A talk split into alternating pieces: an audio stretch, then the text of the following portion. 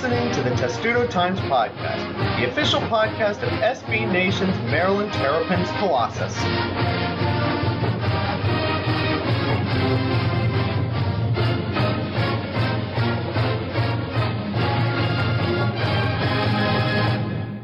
and welcome to episode 164 of the Testudo Times podcast. Uh, beginning and ending, you'll get to hear about that in a little bit. First, Thomas, we have to talk about something that came out on Twitter today from the great Patrick Stevens, who you've seen around the Maryland press box, and I think a lot of you have read his stuff. He posted something from the 1949 Maryland Football Media Guide, and it's pretty normal, pretty normal, and then, oh my God. Yeah, that was uh I actually kind of some sort of ADD thing. I didn't get to the end the first time, and then someone quote tweeted it, and then I saw it again, and uh, yeah. I, I, I mean, talking about sandwiches with mustard, man, where's the sandwiches with ketchup?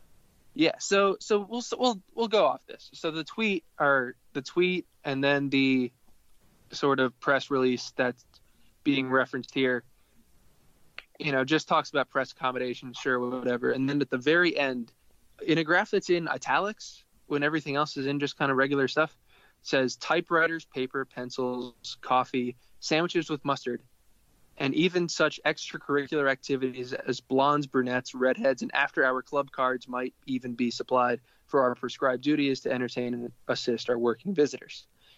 So that kind of comes out of nowhere and they don't explain it and it's that's wild as hell. That's I, a hard right turn. yeah, that's like a screeching halt, left turn, no signal. Just, I don't know. What an error. Many huh? questions. Unfortunately, we don't have time to answer those questions. The first of them is like, where did they keep them? If they just they have like a holding pen of I don't know. I mean, they didn't have the press box that that we know. no, Like, because apparently they haven't changed the student accommodation for tickets since 1949. Exactly the same number, which is hilarious if you think about that it. is that is original takeaway number one. That's- before I- before I got down to this. I mean, if not for you know the hard right turn at the end, which it's a hard right turn, that would have been the most hilarious thing about this. But no, it's Maryland foot. The dysfunctional Viper Pit existed in 1949, but then it was just problematic. Yep. Oh boy. So we don't want to focus too long on this, but we have to because it's hilarious. And we do not want it to obfuscate for the fact that if you saw earlier in the month of August, Testudo Times is under new management. New students have come in, new students are running it, and we'll talk more about what that means for the podcast later. But we want to introduce you to those because they have not been on the podcast yet. First, you've seen Lila Bromberg write many things and take pictures of many things and introduce yourself to the podcasting world. Hey guys. Um, yeah, as he said, I'm going to be taking over as managing editor this year. Glad to join the podcast and be a bigger part of this in the future. hmm And another person who will be joining us, another Matt. There's always it's always Matts on this show, as Alan Tuck will probably tell you. Uh, Matt Levine is also here. Welcome to the show as well. Thank you. I'm very excited to be taking over as the podcast host and editor this year. Did some writing last year and now hopefully doing a lot with this podcast and putting it into a good good spot this year. Spoiler alert! If you didn't figure out what that meant, we'll talk more. about Yeah, we're that. gone. Yeah. We're gone. We'll talk about that later. We'll talk about that at the end of the show. First thing I do want to mention, just some podcast housekeeping notes. Uh, sorry about the Apple Podcasts and other things. That was related to our move to Megaphone. Uh, we have that fixed, so hopefully it's on your RSS feed, it's on iTunes, it's on your Apple Podcasts, it's on everywhere where hopefully you listen to this podcast if you don't listen to it in the posts or listen to it in your web browsers. I often do that because I'm old. But the other thing that I should mention with that is that you listened to it on the SoundCloud page for a long time because that's where we first posted the show. That's going to be soon commandeered by me because I have things that I'd like to do with it and I've paid for it, so I would like to have it for myself. So if you've been listening to the show on the SoundCloud page, you've obviously noticed that we haven't uploaded there in a while, but all of that's going to be taken down pretty shortly. But all the archives are on Megaphone, all the archives are on the RSS feed, so you don't have to worry about that. That's podcasting and housekeeping for now. Firstly, before we get into the Mager football preview for 2019, this is the fifth one of these I've done. Thomas, let's quickly go over some housekeeping notes. Uh, first of all, Kasim Hill's transferring to Tennessee. This is uh, unfortunately not a chance for me to make a Champions of Life joke, even though I think we all have to. It's just weird that a Maryland quarterback is transferring to Tennessee. It's just normally we work in reverse, right? Yeah, I mean, normally you would expect kind of kind of the reverse. I don't know if we've had many Tennessee to Maryland transfers, I mean, but Maryland beat him in the Peach Bowl, but that was like 16 years ago. Yeah, it was a while ago, and and it's I think it's a decent enough landing spot for for Kasim Hill. Um, he was kind of left. I don't want to say left out to dry, but we did we had really had no idea where we would end up, and to I don't know how serious of a chance he will get at Tennessee when he's when he's healthy, probably next year. But you know, it's it's it's another Power Five school. It's it's only so far. Um, Jeremy Pruitt seems to have gotten pretty good reviews in his first year as coach, and you know, Kasim always seemed like a good kid who, if he was healthy, would have been able to do some stuff. So, you know, Right, at this point, you can only just wish him the best. I think that's the key versus health. I mean, it's one thing to have one ACL injury and then you, you know, two. So I think it's just going to be a matter of him staying healthy and what he does with this rehab. Um, I think with Maryland, it was just too many injuries. He had gone down and too much of a risk at that point. too many numbers, and he was the quarterback from an old coach whose name shall not be mentioned. A couple of other quick housekeeping notes as well, Thomas, before we get into the meat of this preview. Another ACL tear, of course, not a quarterback. This one is uh, Durell Nchami. He sort of outside linebacker, the jack position. Um, he had p- kind of been bumped out of a s- potential starting role by just all the transfers. I think Shaq Smith was, was probably going to start at that spot, but uh, Nchami really impressed as as a freshman last year. Um, you know, looked like he was in position to really take a step up and you know, if not as a starter, as a very often seen rotational player. And so, so that's a big hit for for Maryland's depth. Linebacker, for whatever reason, seems to be one of their deeper positions after being kind of a weakness in the past. Um, but but obviously, when you lose guys for the season at this stage, especially guys like that, it it stings. Uh, well, Maryland, like tight ends, used to not really play with linebackers, and now they do. Yeah, and now they have. I mean, they doubled the linebackers in one offseason, and they ha- they have two coaches for for the linebacker group. Correct. Well, you need them in the Big Ten. Tackle. Yeah, I mean that that's speedy when they became or, a Big Ten school. physical running backs.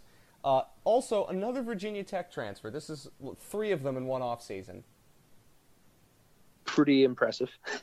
Um, Soon they're going to have more Virginia Tech players than Virginia Tech does. we've got a, a bit of a way to go uh, for that, but you really never know. Um, yeah, so six and one off, six total transfers, three from the same place. Obviously, Josh Jackson and Sean Savoy going to be eligible to play this year. Dewan Ellis, the quarterback turned wide receiver, will not, but we'll see him next year. Um, you know, he, he was always an interesting prospect. He was kind of a, a guy that went both ways as as a quarterback and as a wideout. He played wideout at Tech, and I imagine that's where he'll slide in as well. But but hey, you can never have too many emergency quarterbacks. Well, in Maryland, you really truly can't ever have enough emergency quarterbacks. Lila, You and need one through fifteen. Yeah, Lila and Matt, if you, you you already know this, but that's one of our favorite running jokes on the show is the angry Maryland quarterback hating God. So please please keep that going into the future because it will never go away and it will spite you at some point. This has happened to how many times, Thomas, has this happened on since we've been doing this show? At least five or six. Since we've done it, it might have just been three, but it feels like so many more. I don't even think that includes 2015. No, I mean I was, you know, I was were freshman. here, I didn't cover football. here here. I was here. Well, they didn't have injuries. They just all like suffered from the interceptions. Yeah. It stunk. Is basically what you're talking about. C.J. Brown, Yeah. by the way, new Maryland color analyst with Johnny Holliday. Is that not hilarious? Or what? That made me laugh when I heard it. I have to admit. Fantastic. I love it. That means I'm gonna. I mean, you always listen to those games anyway because Johnny's amazing. But now you're gonna listen to even more because C.J. Brown. Maybe this will get him more appreciated by Maryland fans, who I never thought gave him a fair shake. But that's another topic for another day. So now let's get into 2019, and I'll start Thomas with just in general. The program is a dysfunctional Viper pit. I think we all know that. Uh, it's still kind of a dysfunctional Viper pit, but less so. And they're in the hardest division in the sport. Mike Locksley's doing his best to put a good sheen on it. It seems like there might be maybe a little disconnect by what might actually happen, what might people think might happen. I mean, I, I would think go as far as say it's you know a toxic waste dump and toxing the players there does seem to be a significant change in the program and the culture almost every player has talked to you can just tell when they're practicing the way they carry themselves, there's clearly been a shift. Anthony McFarland was telling me just walking around Gossett Team House, like it just feels different. And I think Locksley has really made a huge effort to change the culture, and I, and I really think it does seem like a different program than it has in recent years.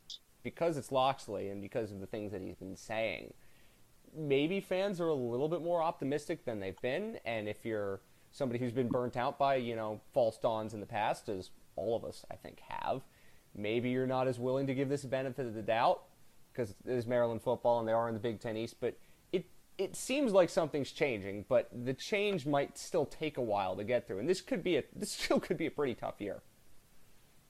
Yeah, I mean, just just a real quick, I, I, the way that I would put it is that it seems a lot like a regular sort of new coach optimism, you know, and, and Locksley in particular has come into kind of a unique situation. He said all the right things about it. I think he's he's done a lot of the right things. The way that he's sort of transformed the roster, brought in impact, immediate impact transfers. Um, you know, maybe four are going to start out of five transfers. So, you know, with all that, the way he put together a recruiting class late, there's he, he's done a lot to get people sort of optimistic. What I don't know is if the benefits can come in the short term because we'll talk about the schedule later. It's it's not easy and it's really never going to be easy at Maryland with that kind of schedule. And so, you know, you can get Maryland to a better place, you know, roster wise, but it's still about going out and winning a lot of tough games. Until the Big Ten blows up the schedule, which, you know, they're never actually going to do. Maybe the new commissioner will do it. I have no idea. Uh, Matt, I also want to get your opinions on this because after covering this program for a while, there's been false dawns and then there's been really, really terrible. The optimism is always great, and always the optimism heading into a new season is a lot of fun. But it, it kind of feels like though there's optimism here, I think everyone kind of understands the the scope of the challenge that exists, even more so than usual. Of just you're a not Michigan, Ohio State, and Penn State in the Big Ten East. You're a team that's coming from basically absolute zero to try to win in the Big Ten East. Well, as you said, it, it is hard to to be those teams, the Michigan, the Ohio States, the Penn State of football in the Big Ten, and and I think based on a student standpoint, talking to other students at Maryland, everyone seems to have much more optimism this year than they did last year because of all the turmoil with the previous incident last season. And coming into this year it seems like everyone's more optimistic obviously with the new culture and the new coach. And it's kind of last year some students didn't come to the football games because of the whole incident that happened. And now this year it seems like everyone's more motivated to come and root for this team. And i think that can definitely help if the student body is behind this team. They can compete with the better teams in the big ten. It's going to be real difficult and we'll get to some of the reasons why in just a second love them obviously to compete with bigger teams in the Big Ten rather than playing road games at home, which you have seen some Maryland home games be road games at home in recent years. Uh, let's start with quarterback. Lila, I'll give you the chair's word on this. It is Josh Jackson. I think in the end we all expected it to be Josh Jackson, but it took a while longer for Maryland to announce it. They have depth at the position, which is rare at Maryland. They have good depth at the position, which is really rare, and they will need it because aforementioned angry Maryland quarterback hating God. But when Josh Jackson came in, we kind of assumed he was the starter, and most people thought, you know, they're going to name it pretty early camp, and it went on for a while. So this was a close battle, but Jackson wins out in the end. It's experience with him, and he's a different kind of quarterback to, to Tyrrell Pigrome, and it's a kind of quarterback Maryland hasn't had. I think, as Patrick Stevens mentioned, he's the first immediate transfer to start at Maryland since 2000, so this is a rarity, but it's kind of one of the best quarterbacks that Maryland could have had considering the situation they're in. Yeah, I think he's definitely, you know, a great get. While he is coming off the injury, like there, you just can't deny how well, you know, he did at Virginia Tech. You know, leading all Power Five freshmen in yards and completions, and ranking second in touchdowns. You know, he really showed his ability there. Uh, you know, led Virginia Tech to a great season. Um, and I, like you said, I think everyone kind of, you know, thought that he would get the starter. I mean, especially going out and getting a transfer like that. And it seemed like Locksley really wanted to just create more competition within that room. Um, and so I think it was done very purposely. Um, but I'm happy to see that Jackson will be starting. He certainly is, you know, the best and most promising quarterback that we've seen of his position in a long time. And I, I think he'll do good things. I think Thomas, even though he's starting against Howard, we talked about this before. You have the idea that he might not play the whole game. He might not need to. It's Howard.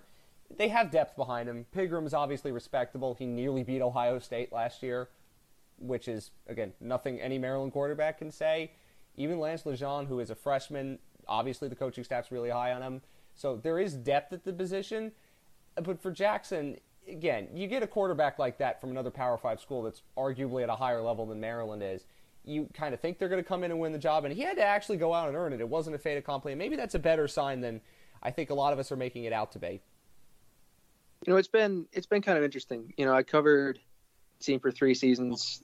This is you know kind of a pseudo fourth. I'm not on the beat this year, but the each of these years there has been some sort of a quarterback competition, and they've announced either by just trotting someone out on the first series or like you know around this time. It's it's been really fascinating, but each of those times it's always been the guy you figured would get it like in March.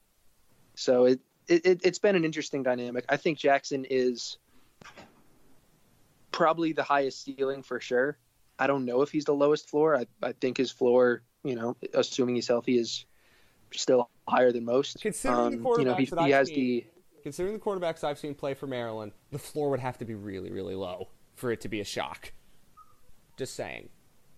Yeah, and and you know, last year he had you know he started pretty strong. Like he he was on pace to maybe not meet his 2017 numbers, but he you know he was pretty similar in terms of completion percentage and yards per game and all that.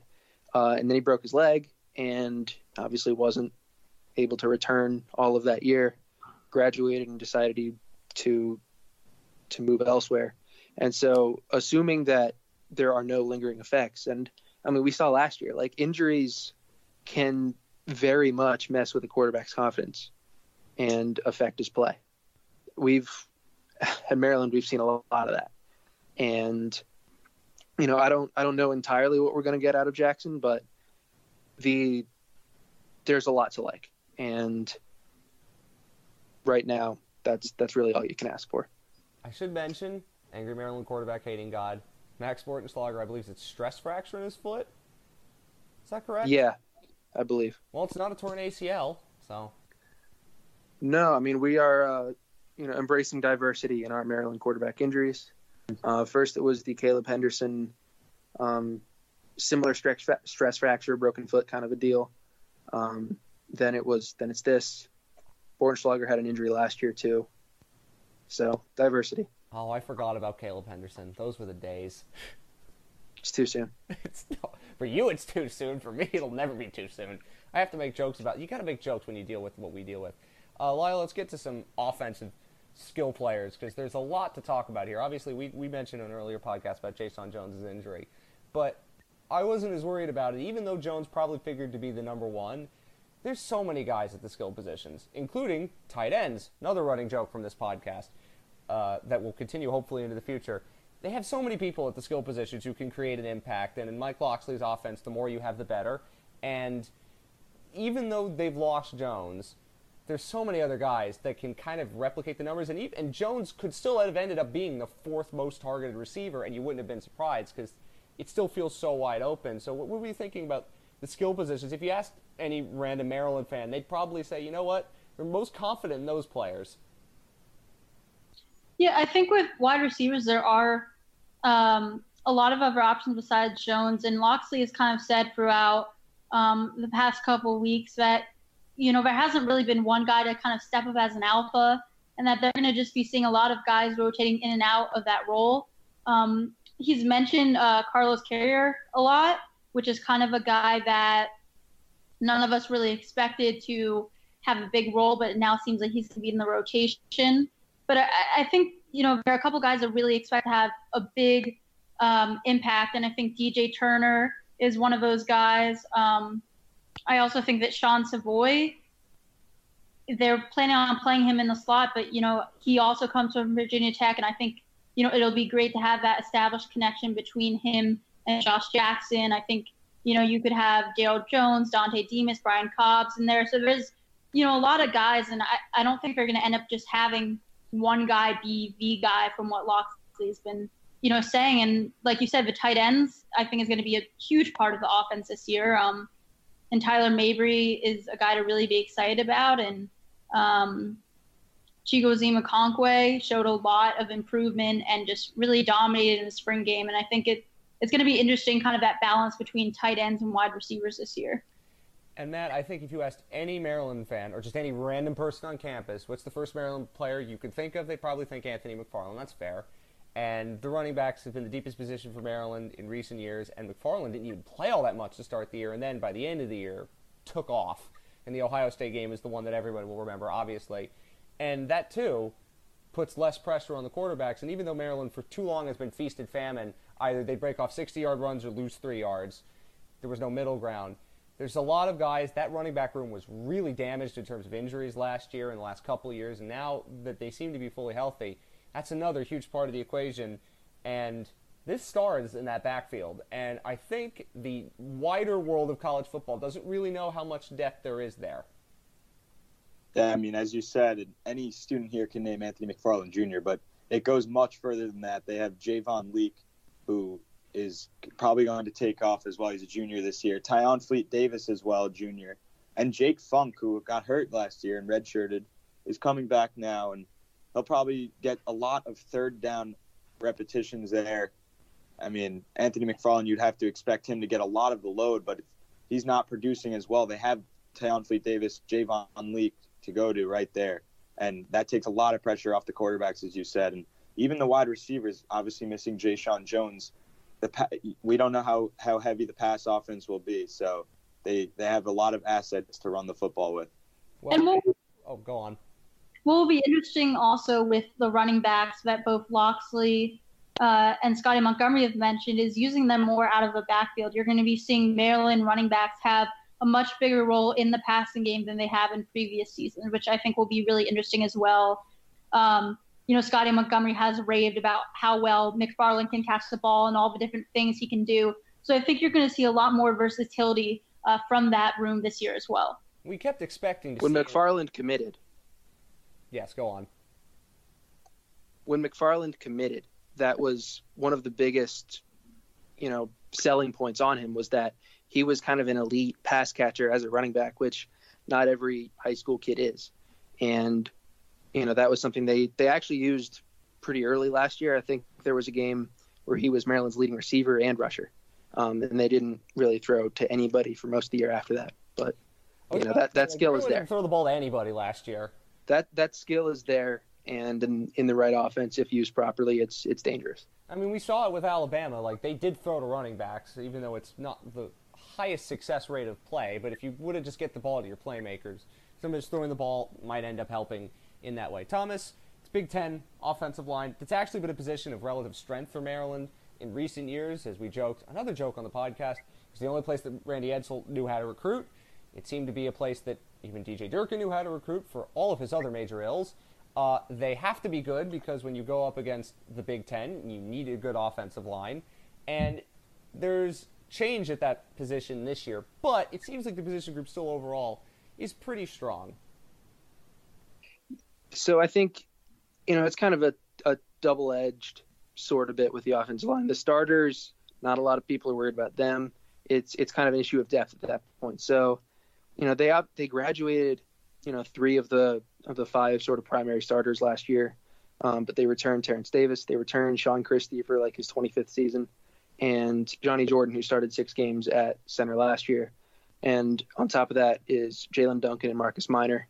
Um, Minor has starting experience. Duncan, um, you know, kind of when he signed, looked like Maryland's left tackle of the future, and here he is, a redshirt freshman, looking like, you know, it's it's already his time.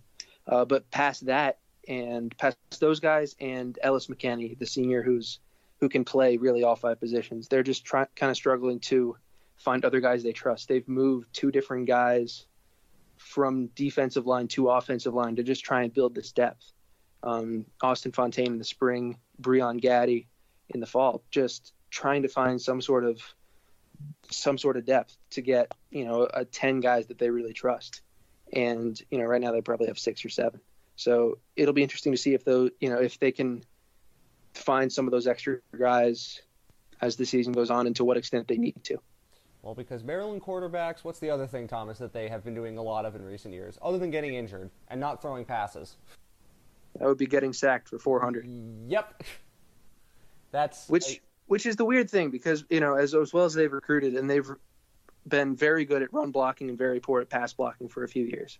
Well, even so then, there, we'll, were we'll see if that changes. changes. Maryland with run blocking where they give up like three yard losses on every other play, but then on one they'd pop a 60 yard run. You know, that was the Ty Johnson thing. He'd lose three yards, get one, and then he'd break off a 60 yarder. There was never like consistent 10 yard gains. And I wonder how that works with the new blocking scheme, new offensive coordinator. For a lot of these guys, I mean, think about how many offenses they've played for just in the last three years. You go Walt Bell, you go to uh, Matt Canada, and now this. That's a lot of offenses to learn. That's a lot of blocking schemes to learn. And as you say, good stuff up top. The depth is kind of gone. I think that's an area that Mike Locksley is trying to recruit pretty well. It's a lot of potential in the area, as we've seen in recent times. So the offense, uh, just an overall position summary, Thomas. What are we thinking about the offense this this year? They've got playmakers, they've got skill, but there's some questions offensive line. You know the you know there's going to be questions at quarterback because one of them's going to get hurt. It's inevitable. So like how what's what's the ceiling for this offense this year? The ceiling is pretty high still. You know Jackson has this track record, and when he was healthy at Virginia Tech, I mean they were very very good. And McFarland if he, you know, might not be talked about now as one of the best running backs in the Big Ten, but he will be. He's he's that kind of player, and he could take over for Rondale. A ton of depth at that position as well. Yeah, I mean, well, well Rondale Moore is kind of he's hanging around, but um, McFarland's going to be, I think, in that sort of conversation too, if he gets anywhere near the touches, which Rondale Moore gets so many touches, but that's a whole other. Well, he's Purdue's entire offense basically. Yes. Let's let's be. Fair. And their special teams. I mean, um, he is but, a giant but, man who runs through people, but your team, if they have only one player on offense that can do something, is a bit of a problem. We'll get to that in a little bit because Maryland does play Purdue this year. Lila, what's the ceiling for the offense this year? I mean, like Thomas said, I think it's you know pretty high. We've got a more talented quarterback that we've seen in years that really can throw a bit better under pressure.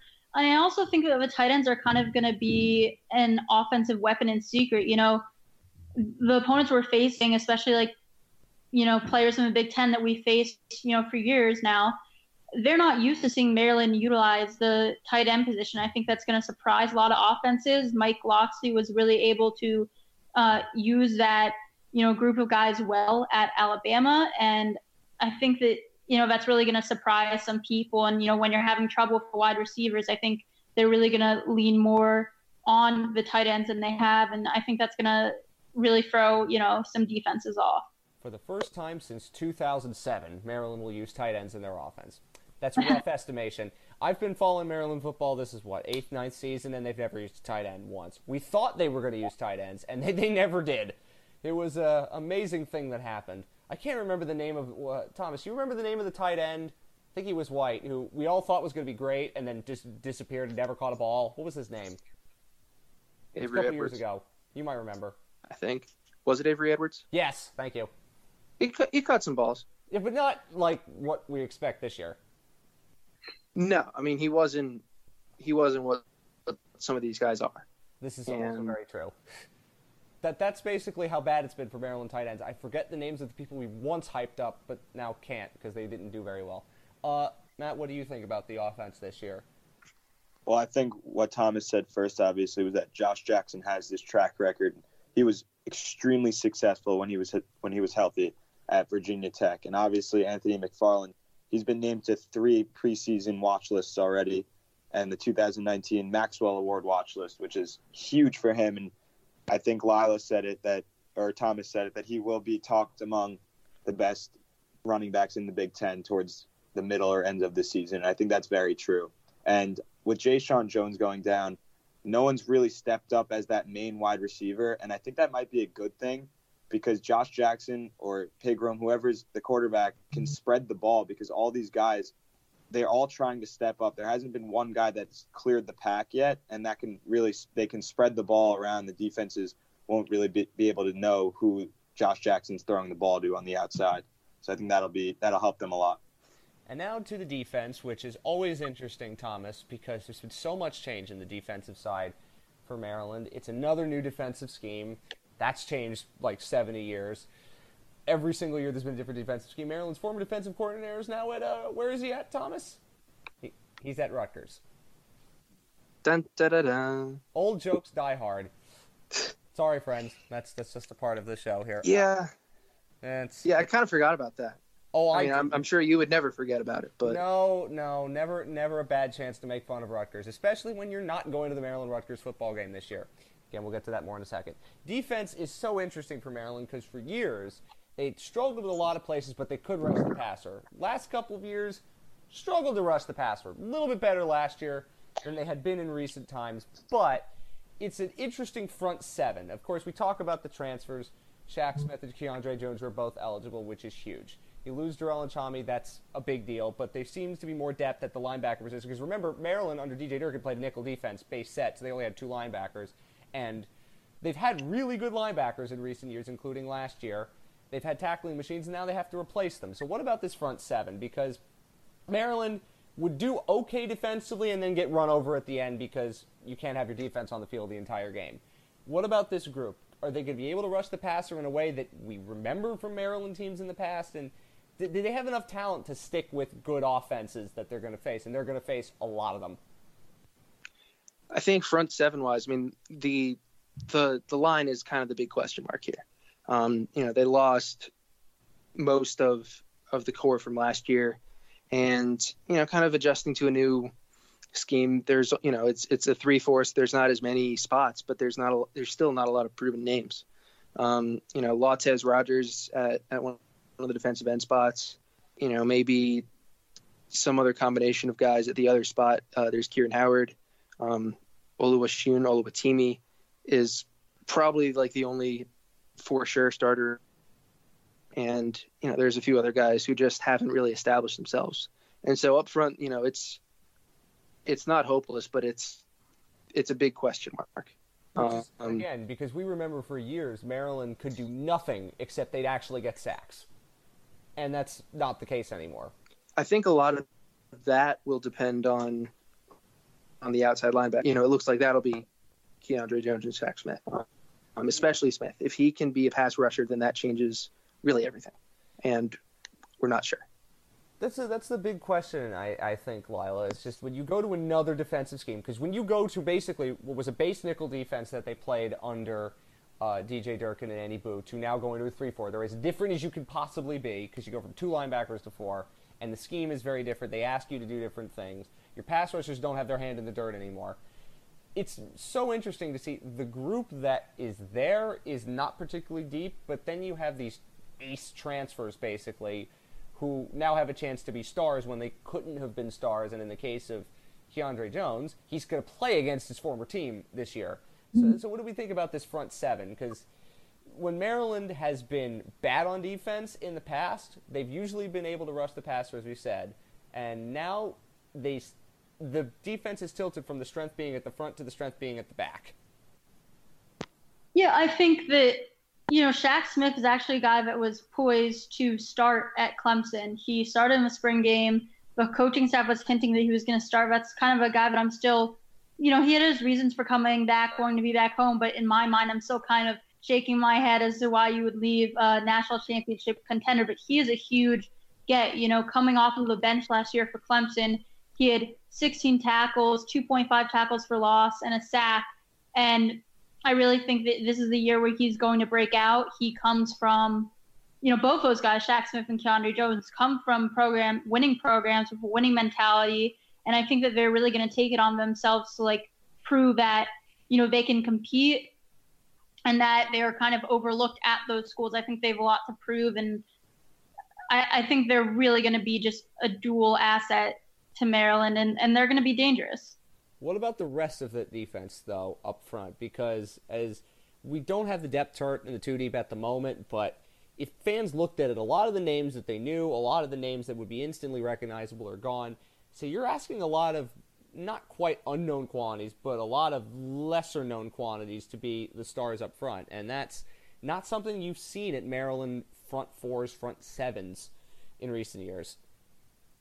Yeah, the defensive line is definitely um, a question mark. I think there's going to be a lot of reliance on, uh, you know, the linebackers. Um, and in practice, Locksley has kind of sounded like he's wanted to see a bit more aggression from a defensive line, that there's a little bit of hesitation. So I think that's definitely across the entire roster, you know, the biggest question mark. And um, I think that a lot of the weight is going to have to fall on the linebackers, but hopefully those guys on the defensive line can step up. A lot of it is just we haven't, you know, seen a ton from them. I think that um, Howard, um, Oluwatimi, like they're probably going to be the two leaders of that defensive line, but bes- but besides them, there's a lot of questions. Is it Thomas? Is this the most questions we've seen in a Maryland position in a while? Because I can't think of. I mean, other than quarterback, which is it, in of itself something different, but I, I can't remember a position group where you go like, "Wow, that's bare." In recent years, there's always been one or two guys. I mean, linebacker for Maryland used to be. I mean, somebody had to play there, but they often get 100 tackles. You know, Maryland had that for the last couple years. But now you've got a group where you're just like, that's a lot of unknown quantities. And in the Big Ten, if you can't rush the passer against Justin Fields and Shea Patterson, and I, I guess Adrian Martinez, I would include that. I don't even know who's starting for Penn State, but I'm not going to include them based on principle. Good luck with that. I think the to answer your first question, I think the group that I most remember having like really nothing was actually the the secondary kind of when Durkin came in. Well, he um, brought in transfers after, though, and they turned out to be pretty decent. Like, yeah. So this was pre J.C. Jackson. This was pre Tino Ellis. Um, yeah, like they. It was. It, it was Will Likely. Fine. It was Will Likely, Alvin Hill. They moved uh, Darnell Savage from corner to safety. It it just there wasn't much in there. I think RaVon Davis came in that offseason as well, and so they kind of restocked it quick, and uh, it turned out to be a pretty good unit for them. But like that that first spring. Um, and this is why Tino Ellis plays defense, um, just because that that position was was that bare at that time. And you know, it's it's hesitant to call it bare because they've moved two pretty highly regarded, like two former four star recruits on the d- defensive side to offensive, like interior line. So maybe it's not as bare. I think the the staff seems to be higher on it than maybe we are. It's just that there's very little returning production and a lot of just unknown quantities.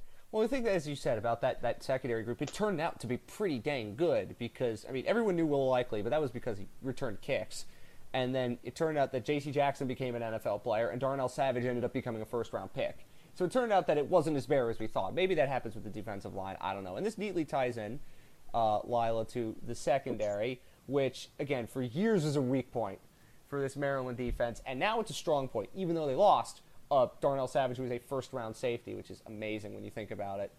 Now this group is is even though they've lost a couple of really good players to the NFL, they're starting to churn a lot of good ones. It went from Sean Davis to to Darnell Savage, they didn't miss a beat. And now this group again seems to be pretty deep. Yeah, uh, I think that you know Antoine Brooks is uh, eager and ready to take over that spot for you know Darnell Savage, and it'll be interesting to see how he plays in that position. I think that you know Tino Ellis um, is also really going to be a stabilizer uh, for the defensive back group. You know, I think he brings a lot of experience. So I think those are going to be the two guys you see there. I'm very interested to see what kind of role Nick Cross is going to play because um, I think he could see some minutes and eventually, you know, possibly get into more of a rotational role. Um, but yeah, I think that you know Antoine Brooks he had a great season last year, and I think he's really eager and ready to be a leader for the defense. And Thomas, as we said, it, it's it, it's went from a black hole to wow, they just churn out players constantly, and they're all turning out to be pretty good. And Tino Ellis went from a pretty highly rated wide receiver prospect to wow, he's actually a really good corner. I mean, so I think there, there's confidence in it. If there was anywhere that DJ ja- that DJ Durkin was able to get right, it was the secondary. That place was in trouble, and then it was fixed. And it still seems like that's going to be probably again the strength of the defense. Yeah, the you know depth is kind of interesting at at some of the spots because um, they've moved a couple guys who I thought were going to be kind of nickel corners to slot wide receiver. Um, Sean Savoy kind of came in as a corner and they moved him over. Rayshad Lewis has been practicing with receivers, and I don't think they've changed his number, so it's like it's not official official, but I think that's happening too. Um, and Ken Montgomery transferred out, so so there's a little bit of a lack of depth, but having three returning starters, and it would have been four had Antwaine Richardson not torn his ACL in the spring. Um, you know, that's that's really as much as you can ask for in a secondary. And um, even with Richardson going down, Jordan Mosley, Deion Jones, and maybe even Nick Cross, Fofi Bazzi are all guys who could really step in. Well, these are all names that I remember hearing once when we talked about recruiting, and they just left my brain. That's that's Maryland for you. Uh, I'll get Matt in on this because sometimes it's hard to know the particulars of the defense, especially they train they change all the time. So overall, the defense, I don't think we're as assured about it as the offense is, and especially in the Big Ten. I mean, even if you have a good defense, you're in trouble because I mentioned three of the quarterbacks that Maryland's going to play this year, and then that also doesn't even include Syracuse, which has a very good offense. We'll get to that in a second. Uh, the, the confidence in the defense, I assume, just overall is just less because there's just less names you know, and there hasn't been a track record of success like there once was. But there's still potential, but I think the ceiling's lower than the offense's is. Yeah, I think yeah, there's there's less names than than people know, and that could be a bad thing. That could be a good thing. And if other teams don't know them, hey, that could be a good thing. They don't know how the tactics of the players and and whatnot. So, I mean, a lot of these guys are young. The, a lot of the secondary, other than Antoine Brooks and Tino Ellis, most of them are are uh, freshmen. So if some of them get playing time, you can see a lot of those guys stepping up. And and we said the defensive line is a question mark. So definitely, I think the ceiling has gone down a little bit. And obviously, Darnell Savage is gone. So I think the secondary obviously is their best part of their defense. Lila, about the defense, I mean, you, you play in the Big Ten East, so the chances are you're going to give up 40 at some point, uh, and they play some really good teams on offense. There's four or five where you could go, wow, I'm worried about Maryland today if you're if you're betting, take the over.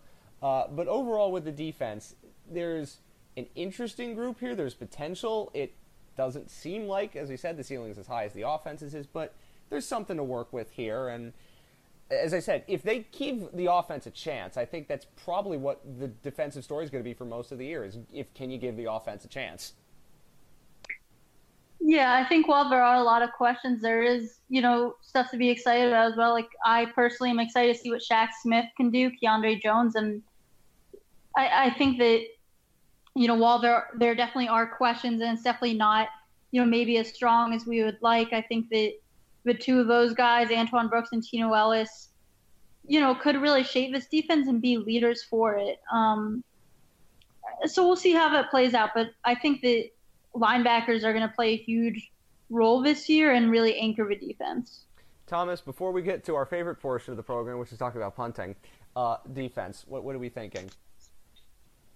Yeah, I mean it's it's kind of hit or miss. The the line is is still a question mark, and I I don't know how good we can reasonably expect it to be.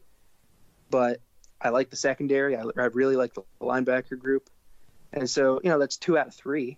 Um, you know, the ceiling is is still lower, the floor is lower, um, but they they still have a chance to do to do some really good stuff, especially if they can, you know, force turnovers and maybe get a little bit more of a pass rush than they've had. You know, that's really what was sort of the signature of this defense last year. I think they led the conference and were one of the top teams in the country in interceptions, and a lot of those guys are back. Yeah, the intercept again. It used to be they could do nothing except get sacks. Now they can't get sacks, but they could do other things. And by the way, there was a Meatloaf song once called Two Out of Three Ain't Bad." It's a bad song, so don't listen to it. But now you know that. Uh, Thomas, we need to talk about punting. Let's do it. This is this this might be my last show on this podcast, perhaps for a while, perhaps ever, and I'm going out on top. We're talking about punting, and we might talk about punting for 10 minutes. Actually, no, we won't. But we have to talk about it because it's so important in the Big Ten. You don't go to Iowa City, Iowa, and not learn about how important punting is. So, uh, uh, what about the punting? Well, Maryland has like no punters who have punted in a college football game, so that's that's uh, really exciting. As um, long as long as they don't go back to hit a punt and miss it. So, so I had kind enough, of that was a Wyoming punter against Iowa. yeah, I mean, that's that's not where you can do that. But You can't do that at Kinnick Stadium. I mean, it's just it's just tragic.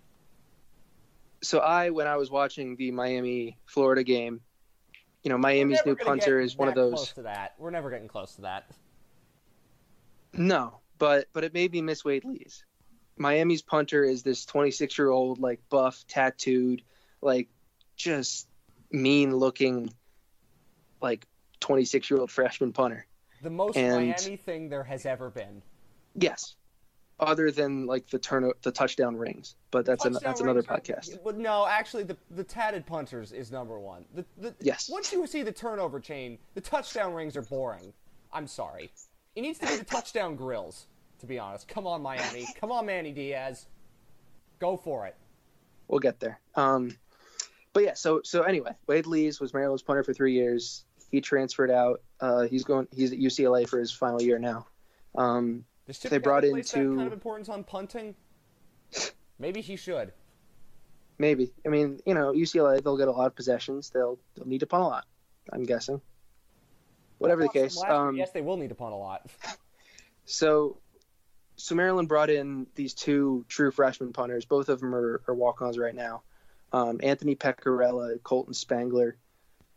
They're like four, four and a half stars by what you know Kohl's Kicking, which rates kicking and punting prospects, and which is re- always really fun to to check up on. Um, so both of those guys seem like they're kind of competing for a spot. There's also Bentley Faulkner, who was really the only like punter on the team in the spring, and he had a pretty rough spring game into the in with you know dealing with wind, yes, but also not facing a rush. Um, so he does he didn't look like he would end up being the guy. So I, I'm still not entirely sure which which of those guys it, it would be. Um, Pecorella to me seemed like a little bit of the favorite, but but you really never know. And that's another thing, Lila and Matt, that you must continue. There's a lot of running jokes, and I don't advise you to continue all of them, but the punting thing is something. I mean, it's the Big Ten. I think you have to continue on with the punting jokes. I mean, one of my favorite podcasts was talking to the folks from uh, Black Heart Gold Pants, who now have their own site, um, and then going out to Iowa City and seeing it in person. It was beautiful. So, uh, yeah, punting jokes. They always go over well with our audience. Uh, and for Maryland, kicking's not a problem. Joseph Petrino is actually pretty good. I mean, he missed a couple towards the end of the year, but he was basically automatic at the start of the year. And Maryland, of course, for many years had a completely automatic kicker, which was rare because in college no one has an automatic kicker. Uh, and Joseph Petrino seems like he's a pretty good one. Yeah, he seems good, and you know, we did a kind of article on him uh, last week, I believe, and it seems like he's going to be allowed to show more of his range this year. Um, last year, it kind of limited him.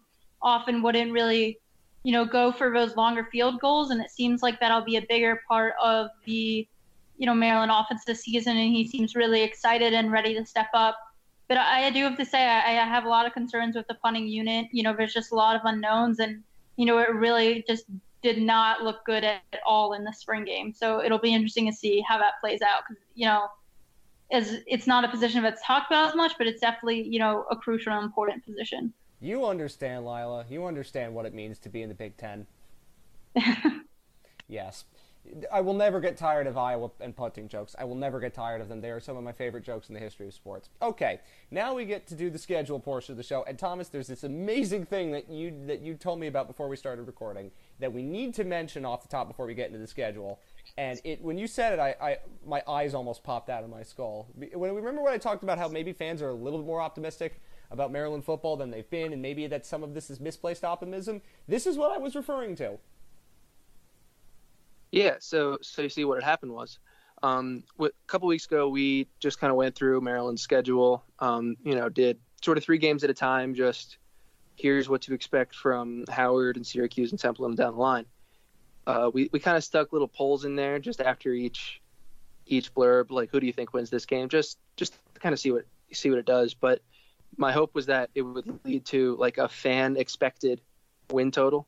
You know, just if you add up all the the polling results and just kind of on an individual game by game basis fans are always more optimistic than they should be this is really no surprise um, but it adds up to something that's hilarious you know like Football Power Index and S and P Plus are projecting four to five wins for Maryland. Um, you know, the Vegas over unders are kind of in that in that zone as well. We as humans are picking, you know, five and seven, six and six, maybe seven and five. The fan win expectancy is seven point seven three. I wish I had the optimism that some of you folks do. Which so again, like people aren't doing this with that in mind. You know, they're just they're kind of looking at each game and saying, "Yeah, that's winnable." Like 49% of the people that we asked think Maryland's going to beat Penn State. Well, that I can understand because if there's any team in the football world that Maryland fans hate now that they're in the Big Ten, it's Penn State. And I think most just want to say they're going to beat Penn State because they say they can beat Penn State. And that's good. But yeah, 7.73 is not really realistic. But which you know, which again, like if if you asked anybody about like if you asked any individual person, most of them are going to say, yeah, like it's probably not going to be quite that. You know, seven tops. it's, but like you it's, know, it's there's a, there's a path to eight maybe. basis you can make cases for it.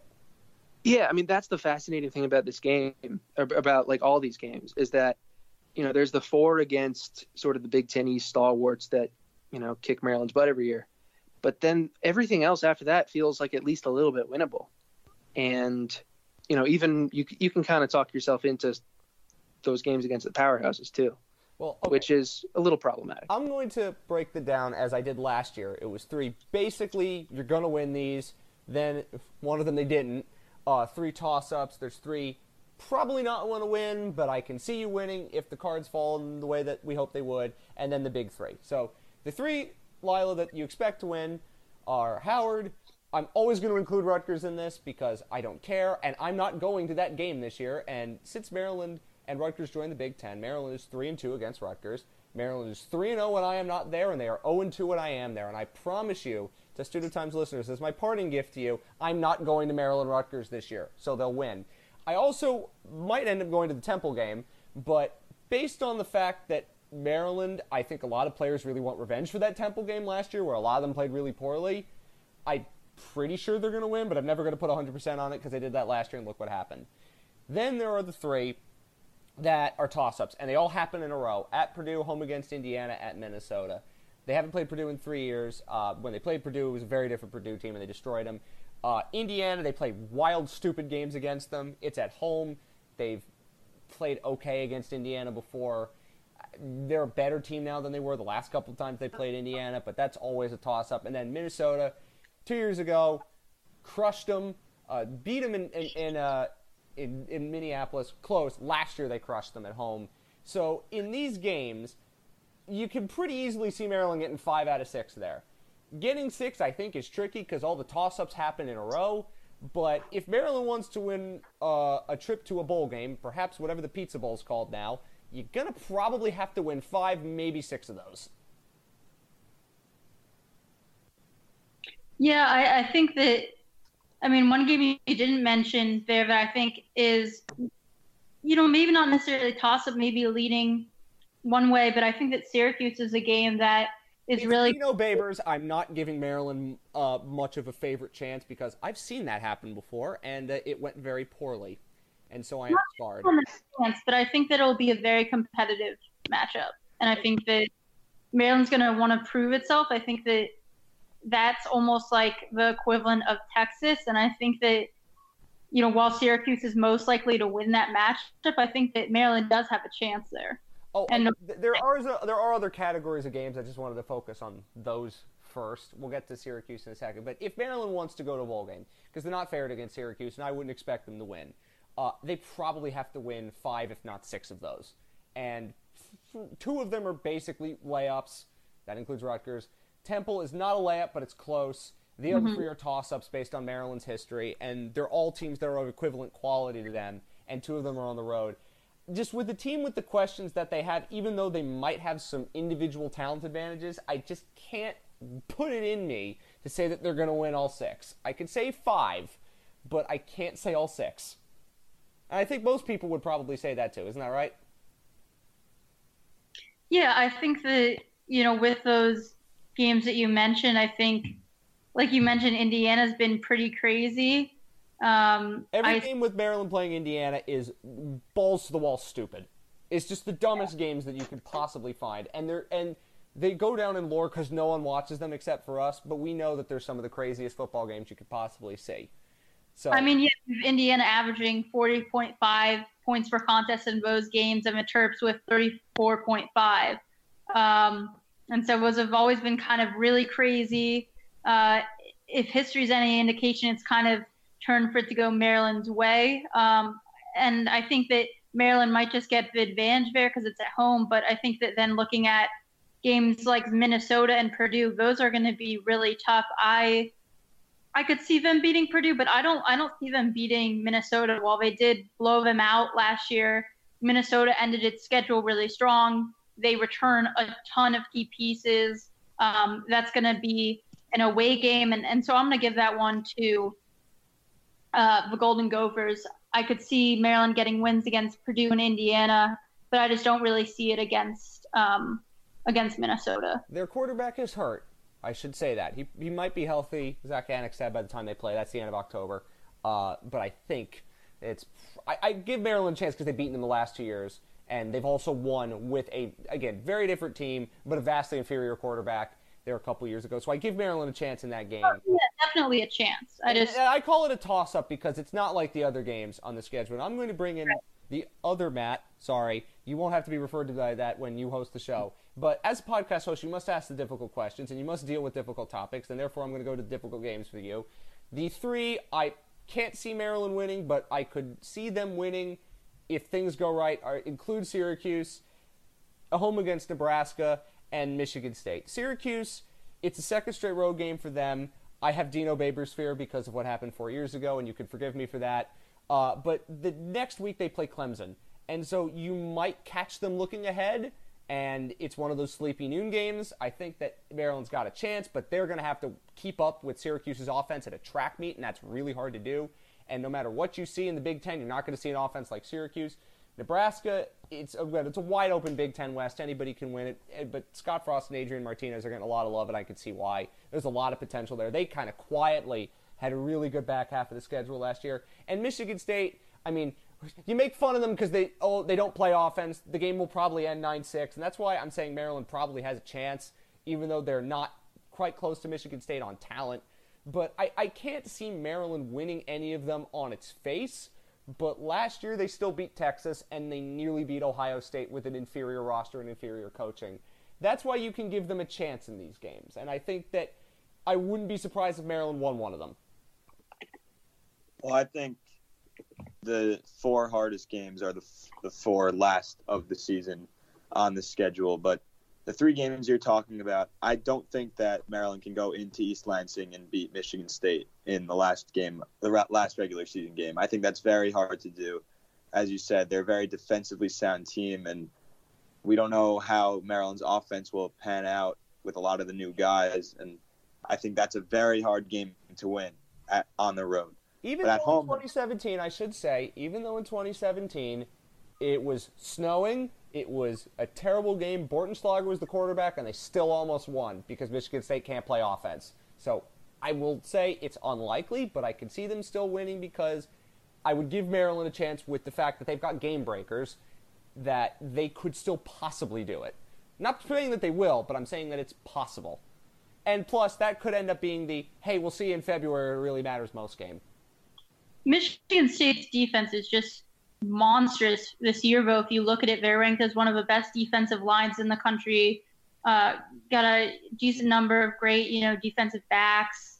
I think that it's just going to be really tough for Maryland's offense. I mean, we'll see what Josh Jackson can do, but I think it's just going to be tough. Maryland's offensive line going up against a defensive line that's, you know, that talented.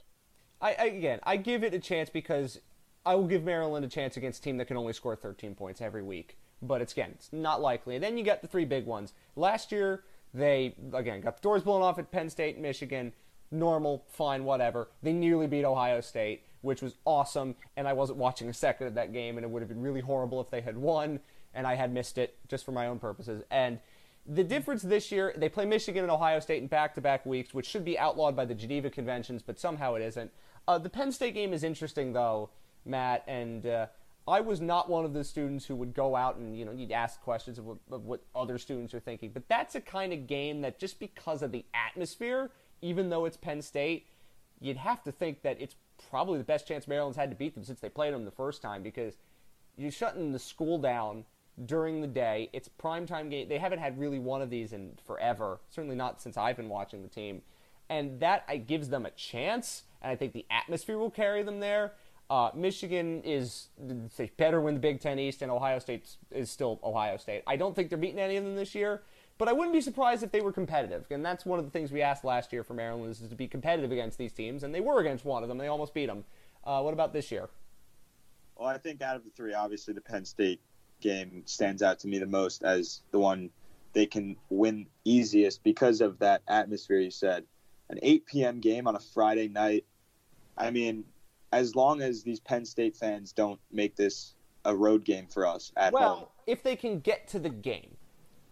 That's right. We hope I mean- that they get stuck in traffic on the Beltway because, well, Exactly. it's the law of averages that you are.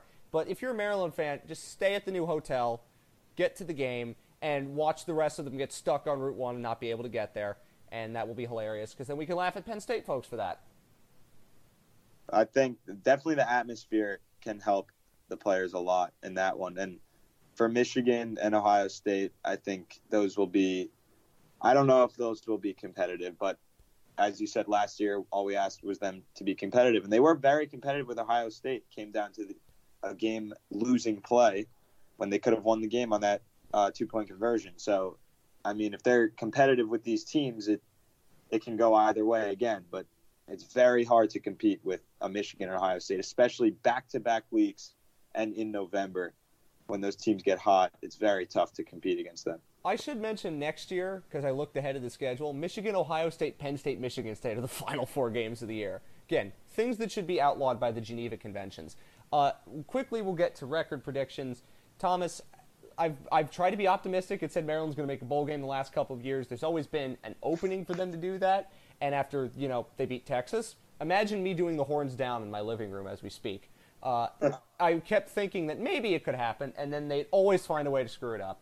This year, I don't think I can go there because it's just too many. There's just too many questions. But I'm going to quote the now at ESPN Bill Connolly. If it goes wrong for Maryland, it's year zero. But if it goes right, I think they could win six. They could win seven, maybe. And if they make a bowl game, it's a success. I don't think there's any doubt about that.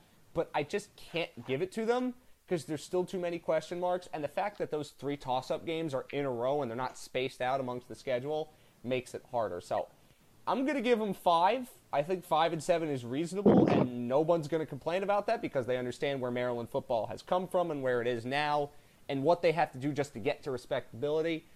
I wouldn't begrudge you if you predicted six. I might think you're a little crazy if you predicted seven, but I think that's probably the baseline. I don't think I think they're too talented to win four or fewer. I, I think five seems about right to me. Not even going to mention eight, nine. Okay. Um, I picked. Thomas, Thomas, you have to understand. The, every time I predict any team that I like to do well, they fail immediately. So you might as well go in with low expectations.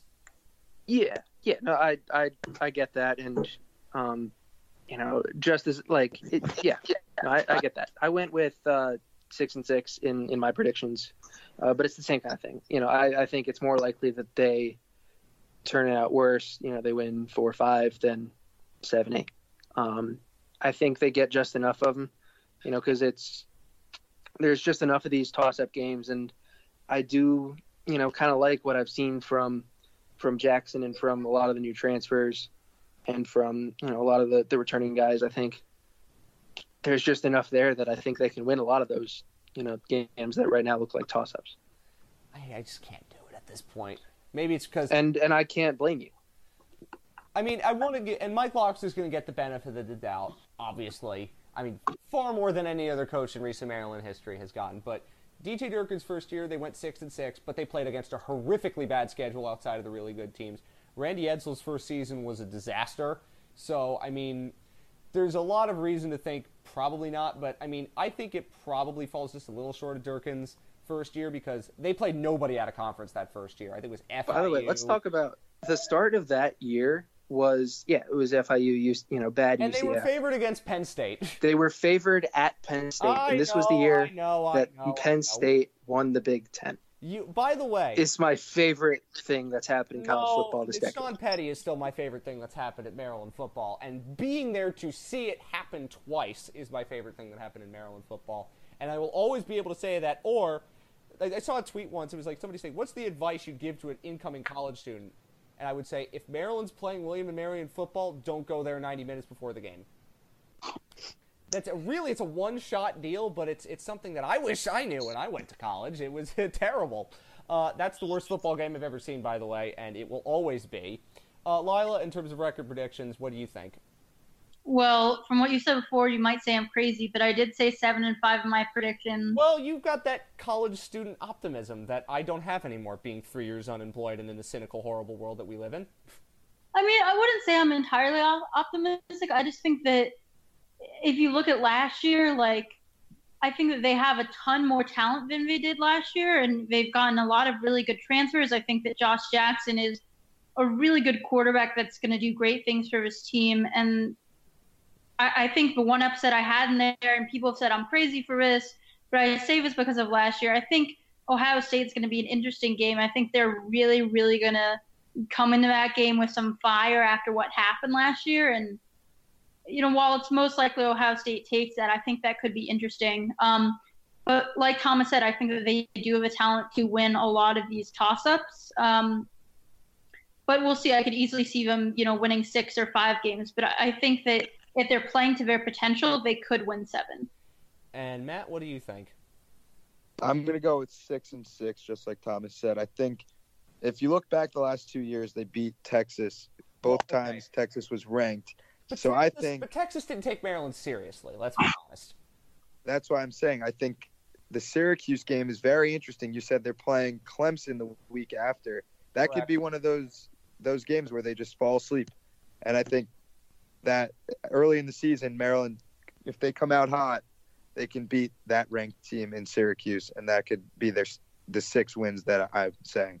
So six and six, I'll go with. Beating Syracuse and losing to Minnesota would be funny considering recent season history. I do want to mention a couple of other things before we uh, get to some other housekeeping details. Basketball schedules are out, men's and women's. You can look at them for yourself. I do want to mention, because it makes me laugh, uh, Leap Day 2020 is the game at Xfinity Center. Both of the Maryland Michigan State games are on a Saturday. Uh, so there is a chance that College Game Day goes to Maryland this year. Not the football college game day, which has never been to Maryland, but the basketball college game day. And can you imagine the scene at Xfinity Center if that happened? It would be insane. We'll have to see whether that happens or not. Uh, do you, uh, does anybody want to make mention of that schedule? Or Yeah, I think that I think those two Michigan State games will really be interesting. I actually could see one of those, you know, really taking big on the national stage. Those are two teams that are expected to be in the top 10 in the country in the top two in the Big Ten. So I think that'll be uh, really interesting. And, and looking at the schedule, I think that I, I I don't. I think with Maryland basketball this year, there's a lot of optimism, and I think that the schedule maybe isn't as brutal as they've had in recent years. Um, there's definitely like a lot of, you know, good competition, but I think that just in some of the teams that they're playing at home, um, and I'm pulling it up right now to look at it. But if you look at this schedule, I mean, you have, uh, you know, matchups against Iowa at home, um, and you play Nebraska at home, and I think you know those are two games that is really good to have a home advantage. You also only have one game against Michigan, um, and that's at home as well. Um, so I think those will really help and benefit the Terps. Um, but to me, at least, it doesn't seem just as brutal as uh, in past years, where there's just like insane amounts of hard games in March. You know, they have um, towards the end of the season, they have like the games against Michigan State and Michigan, but then they also get a break with Rutgers and Northwestern. Um, I, I think it'll be an interesting season. I'm really excited for these two Michigan State matchups. As I said, don't go to. Hey, well, it depends on whether Fox or ESPN gets the games. But if ESPN has the home game, please put game day in Maryland. you're gonna you're never gonna regret it because then you'll get Yeah. Scott Van Pelt, and then everybody will go to Bentley's, and it will be great. I mean, that's the only time I could ever see anything Duke-like happening at a Maryland basketball game would be this year, Michigan State, Maryland. It's the only time I could see it. And Thomas, you've covered Michigan State, Maryland at Xfinity Center, and those, and I mean, it was a very different time then. But I mean, imagining that with game day, with those two teams being in the top ten, would just be, it'd be one of the biggest Maryland basketball games in what, the best part of like 15 years. Yeah, I mean, not to get ahead of ourselves, but No, yes. no, no, no, no. But we have to skip football season to get to basketball season. We have to think like a Maryland fan here. How about Jalen Smith gaining 32 pounds since he's been at Maryland? Reminder, reminder. He weighed like 190 when he came to Maryland, so it's okay. It's okay. Everybody. Yes, no, this is that's like a good stat too. It, it is very good. That's stat, like a but when you good 32 pounds. 32 pounds, you go, oh, what?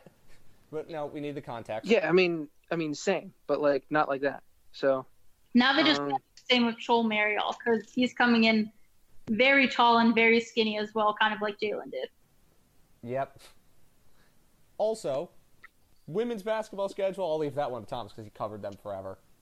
Just I mean, quickly. it's the it's the same kind of thing. Um, you know, they, you know, they, they'd already announced the the non-con. I don't know if we if we talked about that one. we did. um, we did.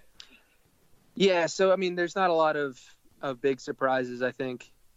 It's the order. It's the order when you announce a schedule like this that is and Yeah, and uh, to be perfectly honest, nothing really stood out to me. Um, I just I really don't know which which teams are going to be super competitive with Maryland.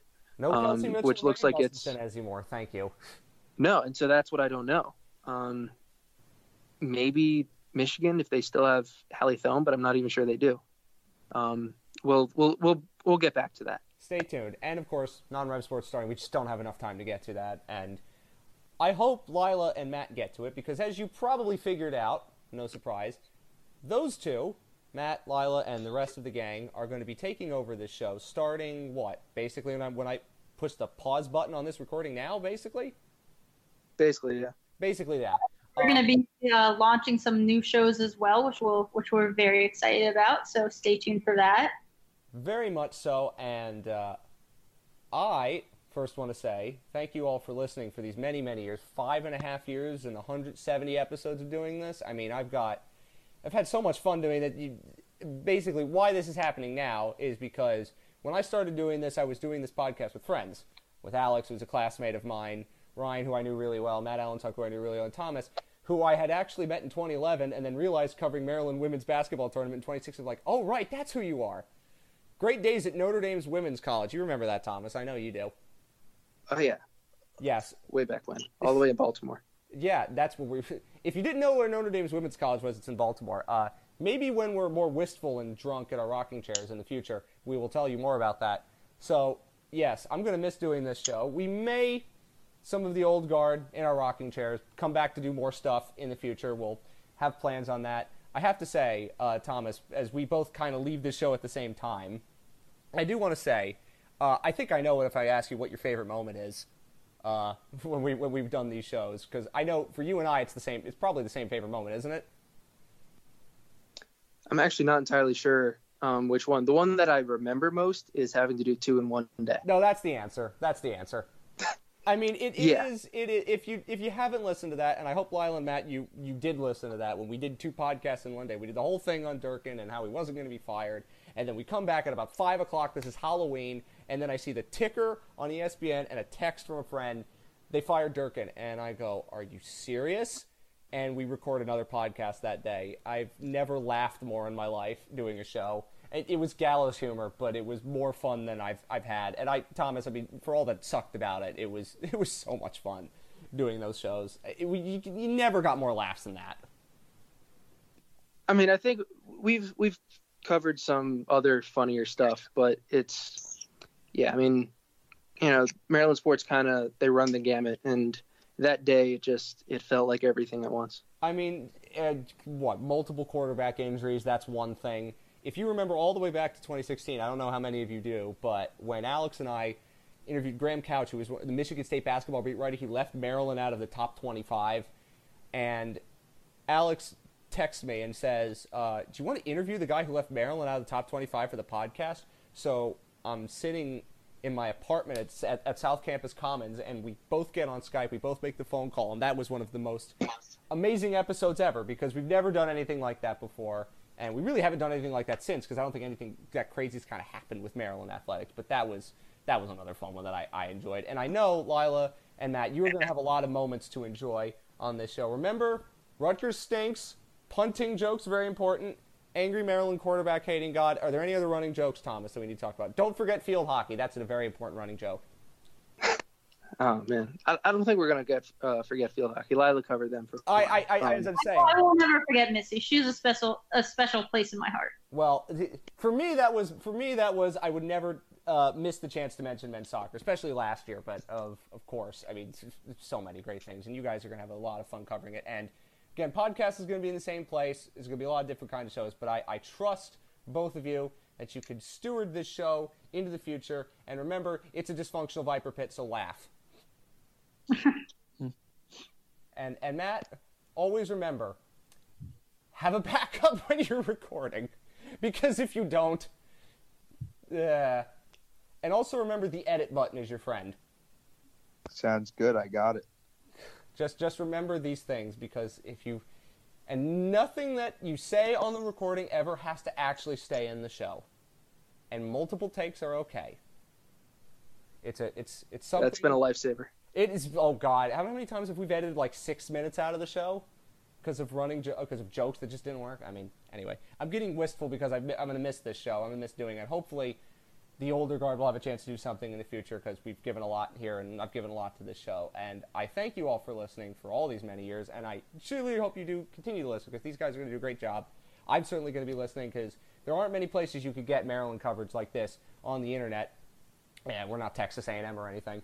So until we speak again, a reminder you can follow me on Twitter at Matt's Musings One. I had to plug that because I haven't done that on this show very often, but I'm going to do it now. And you already probably follow Thomas, but follow Lila and Matt. They are going to have all the fun stuff for you in the future. And enjoy the football season, of course. It, it can only get better, right? But until we speak again, no terms.